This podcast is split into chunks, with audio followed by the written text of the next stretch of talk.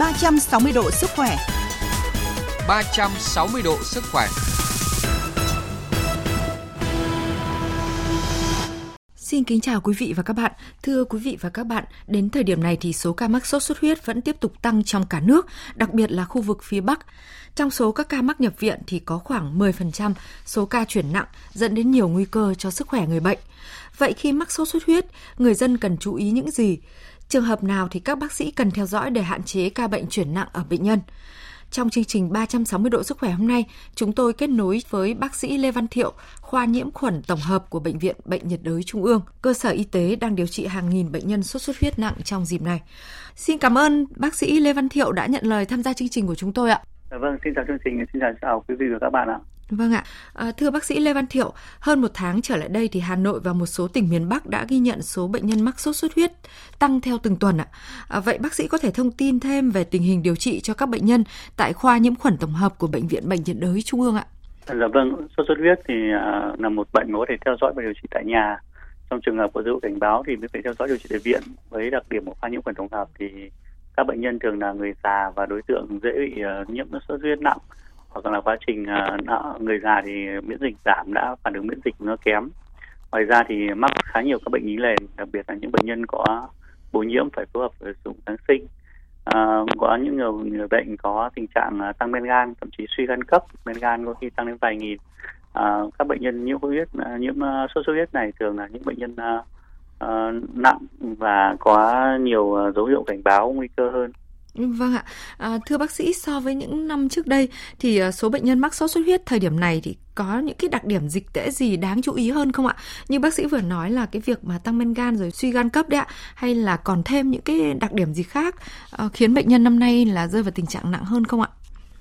Về đặc điểm dịch tễ thì về cơ bản là giống các năm trước, có điều là số lượng người bệnh già nhiều hơn. Và điều chứng tỏ là có thể là cái chủng típ có thể là khác mọi năm, nên là thông thường những người già thì thường nếu mà đã bị nhiễm trong quá khứ thì họ đã có kháng thể với các típ trước, nên là thường không bị nhiễm. Những người già ở trong các chủng đợt dịch lặp lại thì họ thường ít bị trong các đợt dịch trước. Vâng ạ.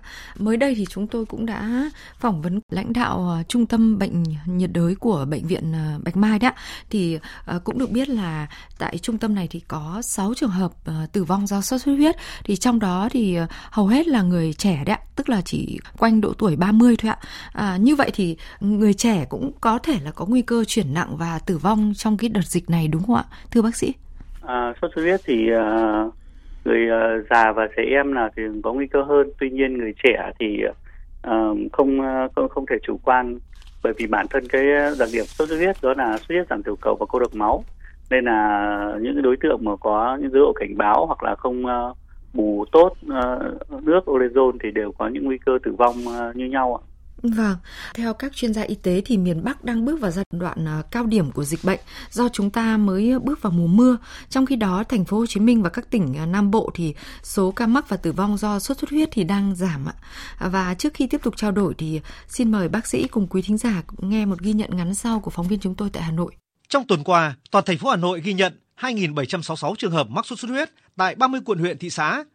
Tính chung từ đầu năm đến nay, Hà Nội ghi nhận trên 23.000 trường hợp mắc sốt xuất huyết. Trong đó có 4 ca tử vong. Bệnh nhân phân bố tại 30 trên 30 quận huyện thị xã, 572 trên 579 xã phường thị trấn. Các quận huyện có nhiều bệnh nhân là Hoàng Mai, Phú Xuyên, Hà Đông, Thanh Trì, Đống Đa, Cầu Giấy, Thanh Oai. Bà Phạm Thị Lương Duyên, Phó Chủ tịch Ủy ban Nhân dân xã Cự Khê, huyện Thanh Oai cho biết. Hiện tại lúc này trên địa bàn xã thì có 4 đến 5 ca là đang sốt. Tính từ đầu năm đến bây giờ là chúng tôi là hơn 50 ca. Chúng tôi cũng chỉ đạo đến các thôn là thực hiện cái việc mà vệ sinh môi trường hàng tuần, đặt úp các cái dụng cụ chứa nước để diệt bọ gậy và thả cá vào các bể cho các hộ dân. Nhằm hạn chế không để dịch sốt xuất huyết lan rộng, Hà Nội yêu cầu các địa phương, trung tâm y tế tiếp tục triển khai hoạt động phòng chống theo kế hoạch đề án đã được phê duyệt, đồng thời tăng cường công tác truyền thông phòng chống dịch bệnh, chủ động theo dõi, bám sát tình hình dịch bệnh trên địa bàn, chuẩn bị sẵn sàng các phương án ứng phó, tiếp tục đẩy mạnh công tác giám sát, phát hiện sớm và xử lý kịp thời các ca bệnh, ổ dịch bệnh. Để phòng chống dịch sốt xuất huyết hiệu quả, Hà Nội thực hiện phân cấp, gắn trách nhiệm của các cấp chính quyền với kết quả phòng chống dịch, nhất là công tác vệ sinh môi trường, diệt bọ gậy và công tác vận động, tổ chức phun hóa chất diệt muỗi. Ông Nguyễn Thanh Bình, phường Văn Miếu, quận Đống Đa chia sẻ. Cán bộ tổ dân phố đã xuống tận từng gia đình phát tờ rơi vận động bà con chấp hành tốt cái công tác phòng chống xuất huyết, diệt bọ gậy, xóa những chậu cây cảnh mà có đọng nước, đọng tù và tuyên truyền vận động nhân dân nằm ngủ màn, làm tốt công tác vệ sinh. Thưa bác sĩ Lê Văn Thiệu, Hà Nội đã từng trải qua vụ dịch sốt xuất huyết với số ca mắc và tử vong lên tới mức kỷ lục vào năm 2017 ạ. Thời điểm đó thì bác sĩ cùng các đồng nghiệp của Bệnh viện Bệnh nhiệt đới Trung ương đã điều trị cho số lượng bệnh nhân rất là lớn. Còn với năm nay thì hiện nay thì chúng tôi được biết là hầu hết các cơ sở y tế chuyên khoa điều trị bệnh nhân sốt xuất huyết thì đều đang trong tình trạng quá tải rất là cao rồi ạ. Vậy hiện tại thì bác sĩ có nhận định gì về số ca bệnh trong thời gian sắp tới ạ? Dạ vâng ạ, thì hiện tại thì số ca bệnh thì vẫn có dấu hiệu không ngừng tăng lên. Tuy nhiên thì trong thời gian sắp tới thì thường đối với những giai đoạn mùa chuyển mùa khi có gió mùa đông bắc ở miền Bắc thì thời tiết sẽ chuyển sang lạnh, thì thời tiết vô tình sẽ là không phải điều kiện thuận lợi để cho muỗi hoạt động và phát triển. Chính vì vậy mà trong thời gian tới, những có thể là khoảng tầm tháng rưỡi 2 tháng thì chúng ta có đoán những đợt gió mùa lạnh đầu tiên thì dịch sốt huyết sẽ giảm, sau đó thì hy vọng là dịch đã lắng xuống ạ. Vâng ạ. Thưa bác sĩ, một câu hỏi rất quen thuộc song nhiều người dân cũng cần biết để lưu ý là khi có dấu hiệu sốt cao, mệt mỏi thì người bệnh cần làm gì để xác định là mình mắc sốt xuất huyết hay là bệnh khác ạ? Vâng, sốt xuất huyết thì có một đặc điểm đó là từ ngày thứ nhất đến ngày thứ tư của bệnh thì thường sốt cao liên tục, đau đầu, đau mỏi người và có thể có nhức hốc mắt, đáp ứng với thuốc hạ sốt kém. Tuy nhiên thì các triệu chứng này thì có phần nào là giống các triệu chứng của sốt virus khác như cúm AB, Covid. Có điều là thường thì sốt xuất huyết thì ít có biểu hiện về mũi họng như các triệu chứng nhiễm virus trên. Tuy nhiên thì sốt thường cao hơn và đau mỏi người hơn. Để chuẩn đoán xác định là mình có bị sốt xuất huyết hay không thì người bệnh cần làm thêm các xét nghiệm. Đối với như là người bệnh có thể làm từ ngày thứ nhất đến ngày thứ tư thì có thể làm kháng nguyên đen NS1. Đây là xét nghiệm chuẩn đoán sốt xuất huyết dựa trên phát hiện kháng nguyên virus nên có thể làm sớm. Hiện tại thì em có gặp khá nhiều các câu hỏi về của người bệnh là họ thường lấy máu để làm xét nghiệm, tuy nhiên họ cố gắng đợi 24 tiếng để đợi xét nghiệm nó có thể dương tính thì bắt đầu mới lấy máu. Tuy nhiên thì cái điều này không đúng. Từ lúc bắt đầu sốt thì xét nghiệm NR1 nó đã dương tính rồi nên là không cần phải đợi 24 tiếng như ở một số mọi người vẫn đang người bệnh vẫn đang truyền tay nhau. Còn ngày thứ tư, ngày thứ năm của bệnh thì có thể làm xét nghiệm kháng thể IgM. Tuy nhiên thì kháng thể này thì thường xuất hiện ngày thứ năm nên là nếu mà làm những ngày đầu, ngày thứ nhất, ngày thứ tư thì thường không dương tính. Nhất là ngày thứ tư thì có thể phải làm cả hai, cả IgM, cả NN1, bởi vì giai đoạn chuyển giao này thì cũng không rõ được là người bệnh có tính chính xác số ngày của bệnh hay không. Vì một số người sẽ thường không tính ngày đầu do ngày đầu triệu chứng sốt thấp. Ngoài ra thì có thể làm xét nghiệm kháng thể IgG. Cái này thì nó có ý nghĩa là người bệnh đã từng nhiễm trong quá khứ.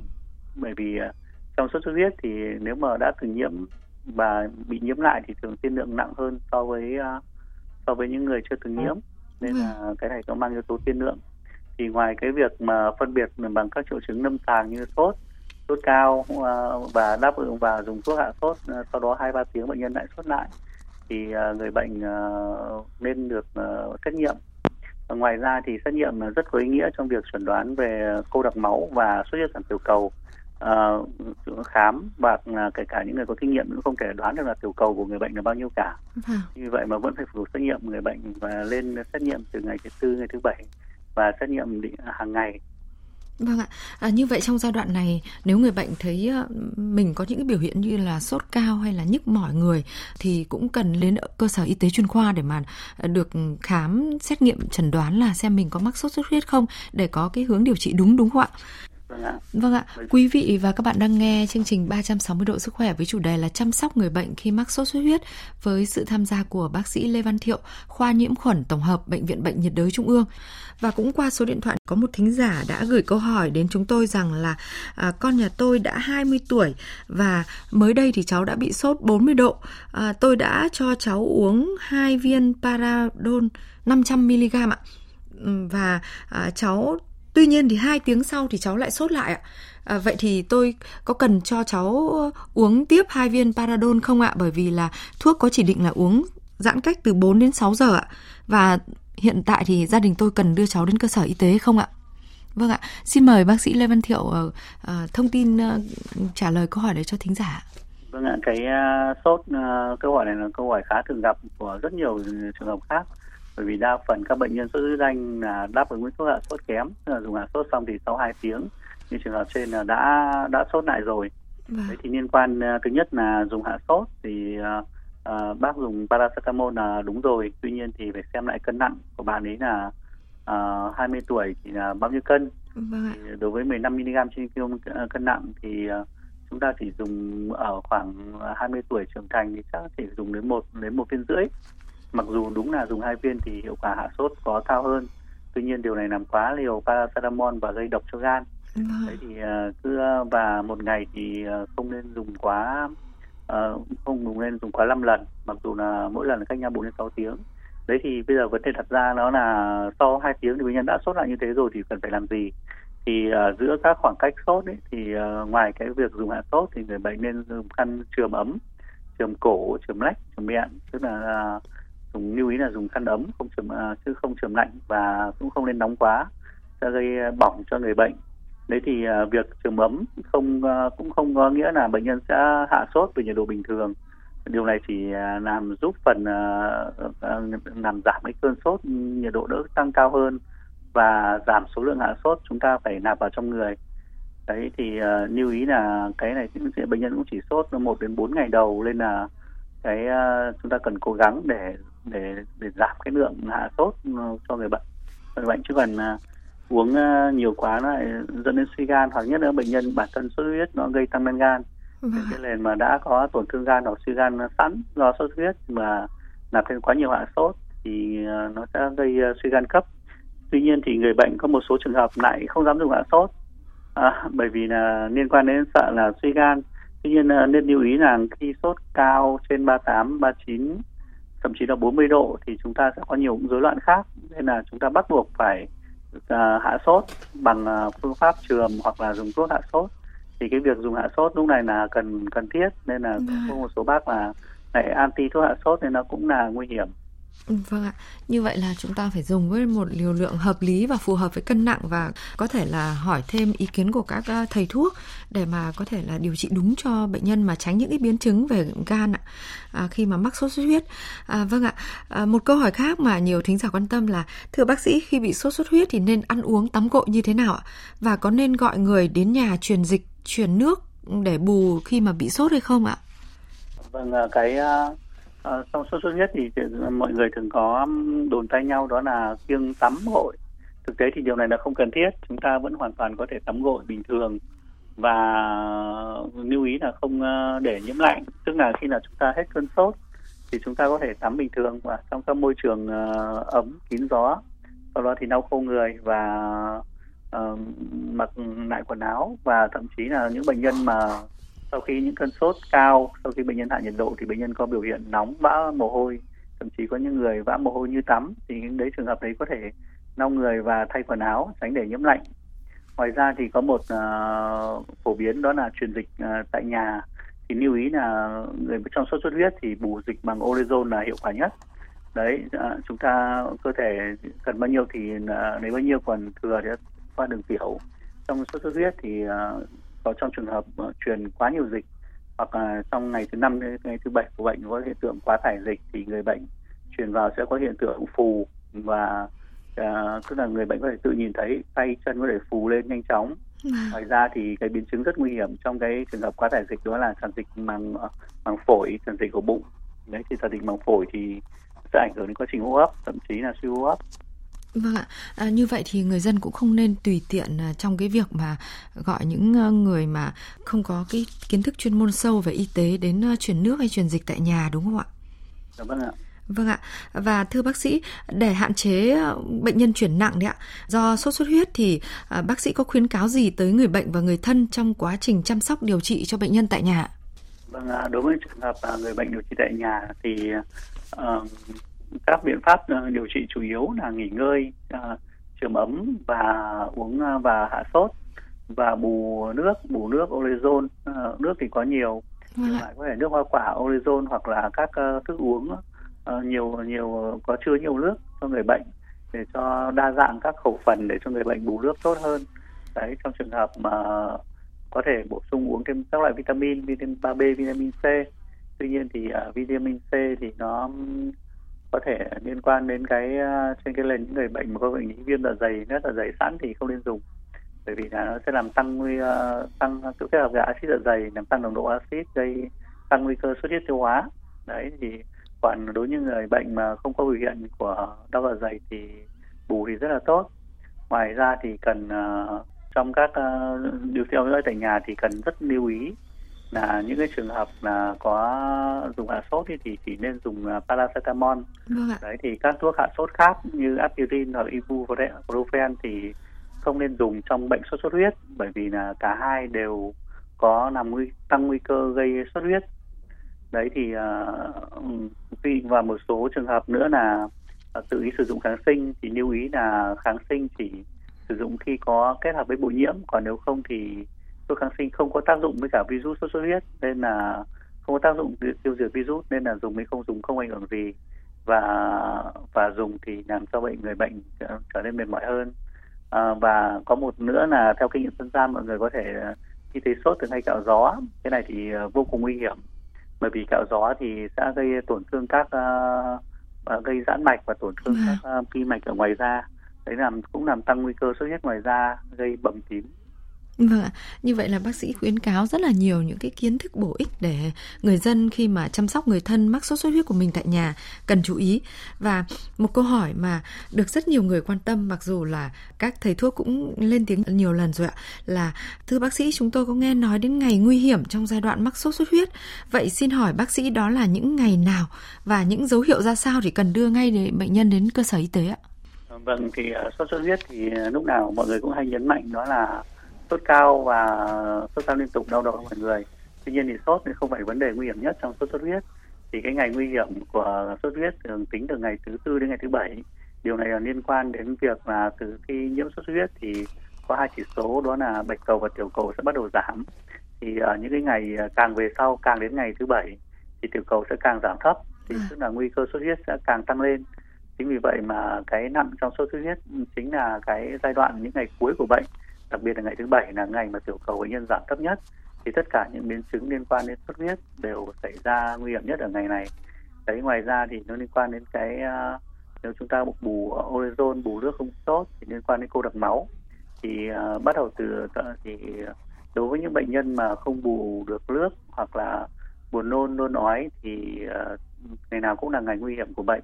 Thì những trường hợp đấy thì sẽ phải nhập viện để theo dõi và dùng bù dịch theo đường truyền. Tuy nhiên thì đường truyền thì ở viện thì các bác sẽ làm xét nghiệm công thức máu và tính được số lượng dịch cần truyền cho người bệnh. Người bệnh có bù đủ dịch hay không, cần còn thiếu bao nhiêu dịch và khi nào đã bù đủ. Nên là việc truyền dịch ở viện hoặc là các cơ sở y tế thì diễn ra rất là an toàn và tránh được các biến chứng không cần thiết. Vâng ạ.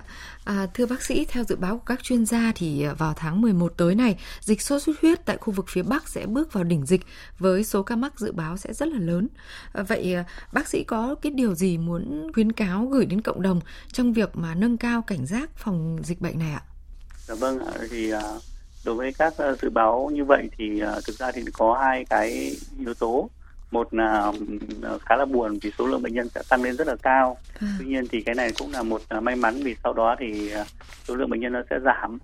Đấy thì tuy nhiên thì ở trong các giai đoạn chuyển cái dịch cuối mùa dịch thì tiên lượng số người bệnh có giảm về mặt số lượng, tuy nhiên thì lại tiên lượng nặng hơn, diễn biến nặng và bất thường hơn Nên là những người bệnh cần bị nhiễm bệnh trong giai đoạn này cũng không nên chủ quan, cần theo dõi sát hơn và nhập viện ngay khi có các dấu hiệu cảnh báo. Ngoài ra thì vào cái thời điểm hết dịch thì cũng là cái thời điểm giao mùa, nên là cũng sẽ bùng phát các bệnh truyền nhiễm khác của mùa đông như là sởi, chỉ đậu, cúm, quai bị. Đa phần các bệnh truyền nhiễm này đều lây qua đường hô hấp, nên người bệnh lưu ý đeo khẩu trang, giữ ấm cơ thể trong trường hợp nhiệt độ giảm sâu đột ngột. Vâng ạ. Còn tại gia đình chúng ta đấy ạ, thì người dân cũng cần chú ý những gì để mà diệt cái mầm bệnh sốt xuất huyết tại nhà mình ạ? Vâng ạ, thì sốt xuất huyết thì chúng ta đều biết là nó lây qua trung gian truyền bệnh là muỗi. Như vậy mà kiểm soát muỗi là rất cần thiết để ngăn ngừa sự lây lan cho gia đình hoặc là những người xung quanh. Đặc điểm của muỗi này thì nó sống ở nước sạch và sinh sôi rất là nhanh. Chỉ cần ở những cái trường một bát đã đọng nước hoặc là lọ hoa trong trường hợp mà chúng ta cắm hoa hàng ngày đấy, thì trong trường hợp chúng ta lên thay nước hoặc là tức là thay nước luôn mới, tránh trường hợp mà loang quang bọ gậy có thể phát triển, hoặc là những cái dụng cụ gì chứa nước thì chúng ta lên loại bỏ nếu như không cần thiết. Vâng ạ, thưa quý vị và các bạn, hiện nay thì rõ ràng bệnh sốt xuất huyết thì đang có những cái biểu hiện lâm sàng rất là đa dạng và diễn biến nhanh chóng từ nhẹ đến nặng. Bệnh thường khởi phát đột ngột và diễn biến qua 3 giai đoạn như bác sĩ vừa phân tích đấy ạ, là giai đoạn sốt, giai đoạn nguy hiểm và giai đoạn hồi phục ạ. Việc phát hiện sớm bệnh và đến các cái cơ sở y tế để khám xác định bệnh của mình, được các thầy thuốc đưa ra những cái phác đồ điều trị ngay cả khi mà chúng ta điều trị tại nhà hay cơ sở y tế, thì sẽ giúp điều trị đúng và kịp thời nhằm mà giảm chuyển nặng và tử vong của người bệnh. Một lần nữa thì xin cảm ơn bác sĩ Lê Văn Thiệu, khoa nhiễm khuẩn tổng hợp Bệnh viện Bệnh nhiệt đới Trung ương. Xin cảm ơn quý thính giả đã quan tâm theo dõi nội dung của chúng tôi, và trước khi kết thúc chương trình thì xin mời quý vị và các bạn dành ít phút cho mục Bạn Cần Biết. Thưa quý vị, thưa các bạn, chúng tôi sẽ thông tin đến quý vị và các bạn về những mối nguy của bệnh lý viêm đường tiết niệu. Chắc hẳn là nghe đến căn bệnh này, không ít người cho rằng bệnh viêm đường tiết niệu dễ mắc, dễ khỏi nên không cần lo lắng nhiều. Nhưng thực chất, chúng ta cần hiểu về bệnh này ra sao. Theo y khoa thì viêm đường tiết niệu là thuật ngữ chỉ bệnh lý viêm nhiễm xảy ra trên đường tiết niệu do vi khuẩn. Người bệnh nếu rơi vào tình trạng viêm nhiễm nặng có thể là thường xuyên bị đau lưng, ấn lạnh, sốt, buồn nôn và nôn, nước tiểu có màu khác, đi tiểu khó, tiểu gắt, bụng ẩm ạch, khó chịu. Những triệu chứng bệnh đã khiến không ít bệnh nhân gặp phải nhiều khó khăn, cản trở trong cuộc sống hàng ngày. Thế nhưng, đa số bệnh nhân không hiểu hết về những mối nguy hiểm của căn bệnh này nên thường không xem trọng việc điều trị, làm cho bệnh xảy ra những biến chứng nguy hiểm. Điều này đã được bác sĩ Nguyễn Đình Liên dẫn chứng như sau. Rối loạn tiểu tiện hoặc là các biểu hiện của những khuẩn tiết niệu mà nếu chúng ta không điều trị tốt gây ra những nguy cơ gì? Một là nó gây ra nhiễm khuẩn ngược dòng và tổn thương cái thận, mà tổn thương thận thì gây ra suy thận. Hai là gì? Bản thân người bệnh nhân người ta sẽ bị trầm cảm, lo âu vì rối loạn, bởi vì tại sao ngày nào người ta cũng phải đi tiểu nhiều lần, ảnh hưởng đến công việc, đến sinh hoạt, đến cuộc sống thường ngày người ta, thì ảnh hưởng về sức khỏe và tâm lý cho bệnh nhân ạ. 360 độ sức khỏe, cùng bạn sống khỏe mỗi ngày. Thưa quý vị và các bạn, thực phẩm bảo vệ sức khỏe Ích Niệu Khang với thành phần chính là Coles, chiết xuất từ hạt của loại bí ngô đặc biệt Escop và mầm đậu nành, nguyên liệu của hãng Frutarom Thụy Sĩ, được sản xuất trong nhà máy Nutrafur SA tại Murcia, Tây Ban Nha, giúp hỗ trợ giảm tiểu đêm, tiểu nhiều lần, tiểu không kiểm soát, không tự chủ, tiểu rắt, tiểu són. Ích Niệu Khang hỗ trợ cho người bị hội chứng bàng quang tăng hoạt OAB. Ích Niệu Khang dùng được cho cả nam giới và phụ nữ bị tiểu đêm, tiểu nhiều lần, tiểu không kiểm soát, không tự chủ, tiểu rắt, tiểu són, người bị bàng quang tăng hoạt, OAB hay bàng quang kích thích. Quý vị nên uống Ích Niệu Khang mỗi ngày 2 lần, mỗi lần 2 đến 3 viên trước bữa ăn 30 phút hoặc sau khi ăn 1 giờ. Mỗi đợt sử dụng liên tục từ 3 đến 6 tháng để đạt hiệu quả tốt nhất. Có thể uống Ích Niệu Khang lâu dài, có thể sử dụng Ích Niệu Khang cùng thuốc tây. Mọi thông tin về sản phẩm xin liên hệ số điện thoại miễn cước 1800 6723. Chú ý không dùng sản phẩm cho phụ nữ có thai, người mẫn cảm với bất kỳ thành phần nào của sản phẩm. Thực phẩm này không phải là thuốc, không thay thế thuốc chữa bệnh. Vâng, đến đây thì thời lượng của chương trình 360 độ sức khỏe đã hết. Xin chào tạm biệt và hẹn gặp lại.